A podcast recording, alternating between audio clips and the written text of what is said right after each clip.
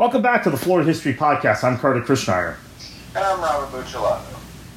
Today, we are going to talk a little bit about the transformation of southern Florida uh, and the state of Florida really through Cuban migration after the Cuban Revolution of 1959 and Fidel Castro coming to power.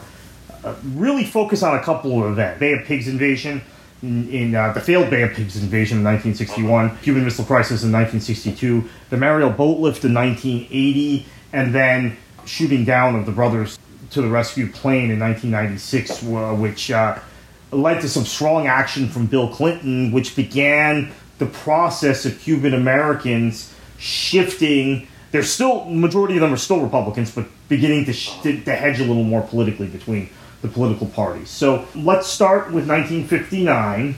You have Castro come to power. He is a leftist, not an out, not a declared out out communist yet at that point, but certainly a leftist who overthrew a government that was uh, corrupt.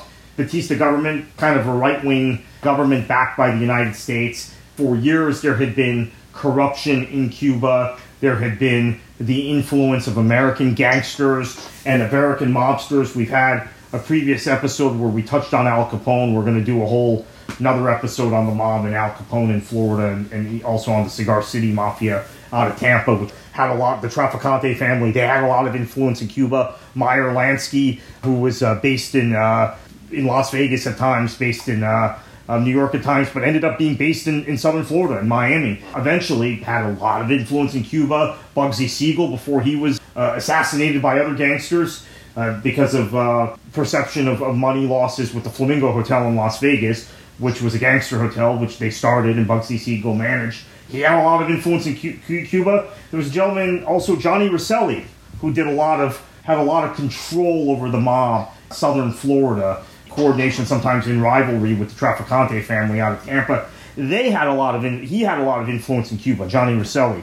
These uh, gangsters had a lot of connections to politicians in the United States, particularly Republican politicians.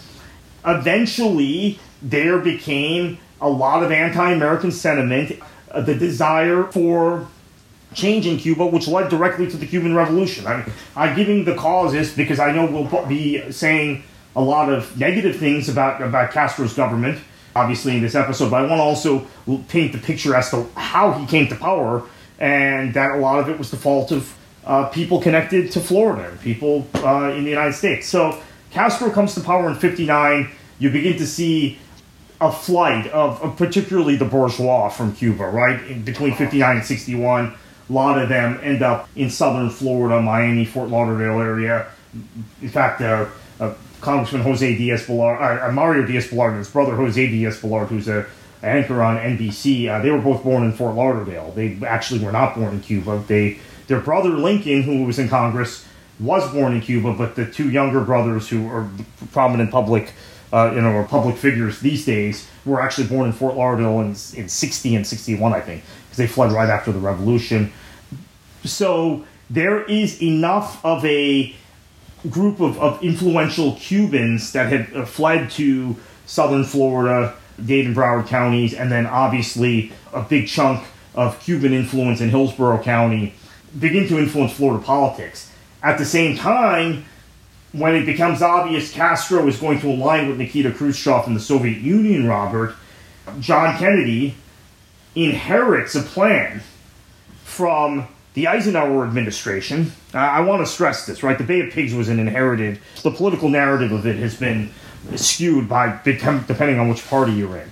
He inherits a CIA oriented plan, an invasion of Cuba, which there had been training of, of uh, Cuban exiles in um, parts of southern Florida, Useppa Island, which is near uh, Fort Myers, Sanibel area, had become essentially a, a lock, stock, and barrel owned CIA island for this training exercise. Kennedy's in office not very long. He pulls the trigger on this. Uh, Robert, it doesn't go well. Well, you know, the thing about uh, Kennedy, and you had mentioned this, uh, this changing of, uh, of a political current that was taking place in South Florida. You had a lot of Cubans who were coming here. They identified almost at once with Republican uh, philosophy. They all registered to be Republicans.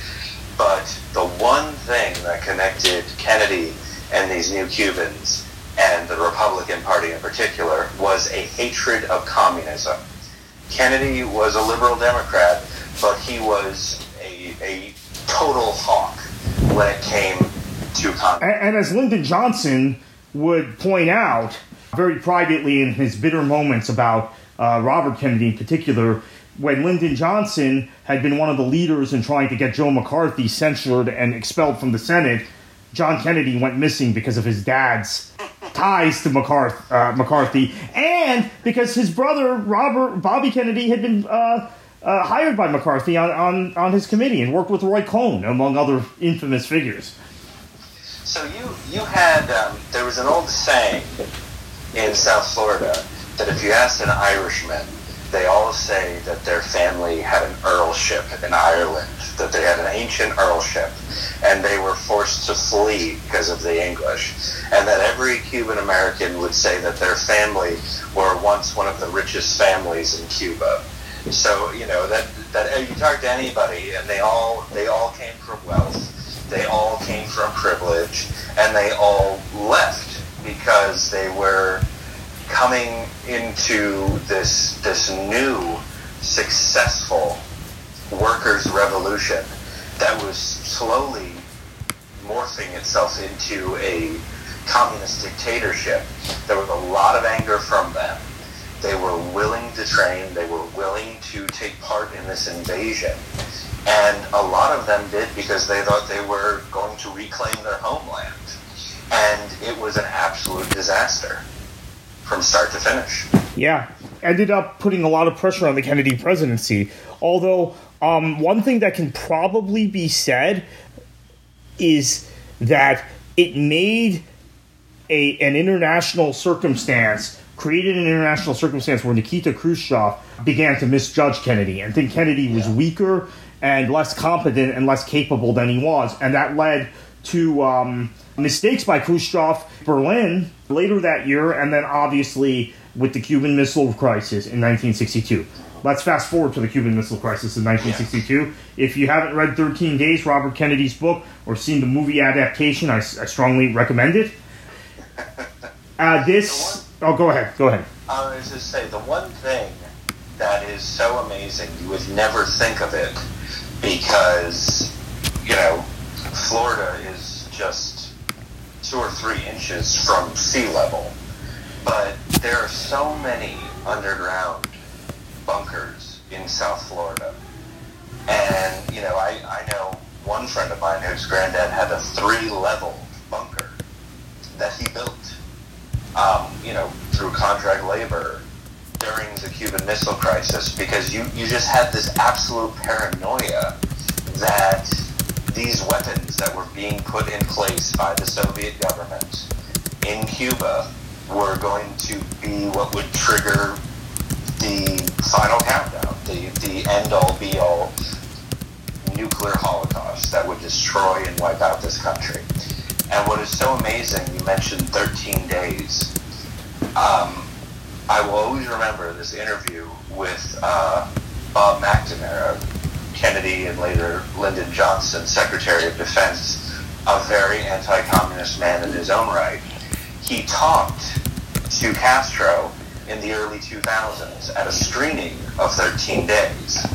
And he asked Castro what Castro was doing during this time period uh, when there was the the embargo, when the Soviets were setting up these missiles, and Castro told Nikita Khrushchev to go to war. Wow. And Bob McNamara was shocked, and he said, "Don't you know that you would have been killed?" And he said, "Yeah, we all would have been killed, but that was my mentality." So you know, I think people forget how absolutely close we were to utterly destroying ourselves. Yeah. Uh, and how close, when we talk about Castro, how close General LeMay and some of even the people Kennedy had appointed had come to war uh, had, had, had tried come to trying to force JFK, RFK, and McNamara to go to war. Uh, I don't know how embellished it is, but there's one scene in the movie where uh, it's obvious one of the uh, uh, military commanders is trying to force his way into a war, and, and McNamara has to have him stand down and said, "You are not going to fire without an order from me." Which comes from the president of the United States, but that there was a commander at the Pentagon who didn't clearly didn't thought that and said it. McNamara and Kennedy were soft, and Yeah. you know saw this as an opportunity, and that was the same thing with General Curtis LeMay, who I'm sure we'll talk about again in this show when we talk about the 1968 election. Um, George Wallace, he was George Wallace's running mate, but so we come come really close to war in that um, moment. And it was another instance where the entire world was watching this blockade that was taking place off the Florida Straits. And you know, it was it was a really monumental moment because had the blockade not worked, had the Soviet shipping uh, vessels not blink and not turn around, I, who knows what would have happened and you at this point in time you see a real rise in the profile of our governor uh, Byron, and he would go on to have a, a really important role in our uh, nation's uh, atomic energy program after he left office. Yeah. So that was, of course, Farris Bryant. Uh, at that point, we fast forward about 10 years. At the time, Kennedy, uh, excuse me, Richard Nixon and Henry Kissinger are in the process of creating detente and creating a little bit of a triangulation, playing the Russians, uh, uh, the Soviets off against the Chinese. Uh, a brilliant, from my perspective, you know, now I'm editorializing a bit, but a brilliant strategic move. As part of that, it's less known, but you know, it, it, it happened. Kissinger and Nixon decided they would tac- let Khrushchev know tacitly they were accepting communist rule in Cuba. They would, you know, continue to ratchet up economic pressure. We put on an economic embargo in 1961. I should have mentioned that right- after Bay of Pigs, an embargo that that uh, was uh, 60 years long and, and didn't do a heck of a whole lot to cripple. Kennedy, Yeah, Kennedy famously bought, I think it was like five or eight pounds of Cuban cigars, and then immediately signed the embargo. Right. The embargo didn't do a whole lot of good. Obviously, it's still in place when Nixon is president, but Nixon essentially gives uh, uh, Brezhnev the guarantee that, hey, obviously we had verbally agreed at the end of the Cuban Missile Crisis not to invade Cuba. I'm now actually going to give you greater assurances. I think they may have put it in writing. The Soviets at the time got the CIA and Richard Helms, the uh, the Hawks in the Pentagon, real angry. But Nixon was triangulating a bit. Carter is in office. Carter is uh, someone that, that Castro even mentioned later in life that he respected. And I think uh, it's very difficult unless you have a, a hardcore ideological bent not to respect Jimmy Carter's. But Carter being in office at that time also coincided with Castro, who was feeling the economic pinch, unloading his prison, uh, his prisons, unloading his jails of political prisoners and other common criminals, and encouraging them to f- f- flotilla yeah, to flee and flotilla into the United States, where the United States' policy of accepting political refugees from communist countries, uh, the U.S. had a very lax then. Yeah, right, right. But the but it was but it wasn't lax in that the U.S. would not accept refu- so-called economic refugees from other Caribbean nations that were really political refugees from right-wing dictatorships. So the U.S. would not accept uh, large numbers of refugees from Honduras, El Salvador, and Haiti when they were backed when they had right-wing U.S.-backed uh, military dictatorships, and, and the Dominican Republic also. But they would take everyone from Cuba because it was a, a left wing, and it was again where the U.S. was ideologically aligned in the Cold War, was more on the right and more aligned with right wing military juntas, particularly in Latin America. But then that created a dynamic where South Florida changed, and you saw a change in Congress from the very liberal Democrats of Claude Pepper, Dante Fascell, Bill Lehman, and Larry Smith. Those were the Democrats that were uh, representing southern Broward County and all of Miami Dade County, what is now Miami Dade County, what was Dade County at the time, in the Congress in the 1980s to Cuban American uh, uh, Cuban Americans. Uh, you saw a bit of a, a white flight uh, north into Broward and Palm Beach counties. What that did is it turned Broward and Palm Beach, which had been two of the more Republican counties in the state, with a lot of Northerners from the Midwest that had moved moved into Florida in the 40s and you know after World War II, into the most Democratic counties in the state. In fact, Broward County is the, is the most Democratic, large, you know, metropolitan county in the entire southeastern United States now, because you have the liberal kind of white professional class and uh, Jewish Americans and a lot of the, uh, the, the the liberal elements that you would have that dominated Miami politics, which we've talked about in previous episodes, how Miami was like a northern city. Move north into Fort Lauderdale, Hollywood, Boca Raton, and, and, and West Palm Beach, and make those areas very liberal areas. Uh, oh, and the other thing I should point out after 1980 is you had the other thing that made Broward County much more liberal was the Caribbean population, the black Caribbean population, the uh, Haitian, Jamaican, West and Trinidadian population, the West Indian population moved in mass further north. So the the, the areas of that population that still exist in Miami Dade County, uh, there are some in the Cutler Ridge area and southern Dade County and around Homestead, but generally they're all the way north, massed around the, along the Broward border, and then there are far more Caribbean, Jamaicans, Trinidadians, etc., uh, Haitians in Broward County, which then also further tilted Broward to the left, which has made it, as I said, the most Democratic county in the southeastern United States. So that that was the impact of Mariel. Then Robert, you had Bill Clinton in 1996 think, you know what? I can flip Florida. It's gone Republican. The only election that didn't go Republican.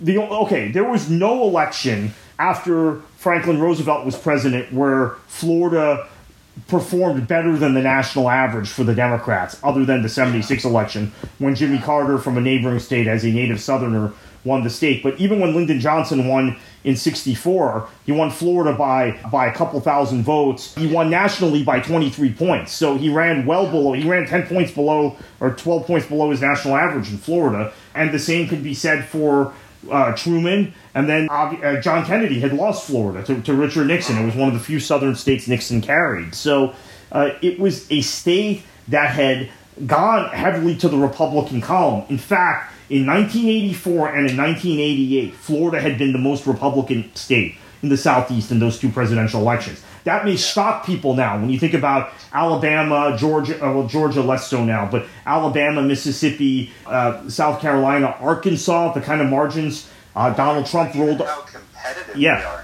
Right, no, but it, yeah. the, the, the, the kind of margins Trump has run up in those states, Robert, it might shock you that each one of those states I named Alabama, Mississippi, Arkansas, uh, South Carolina, uh, North Carolina, they all Tennessee. Tennessee is also a state that's gotten heavily Republican in presidential elections.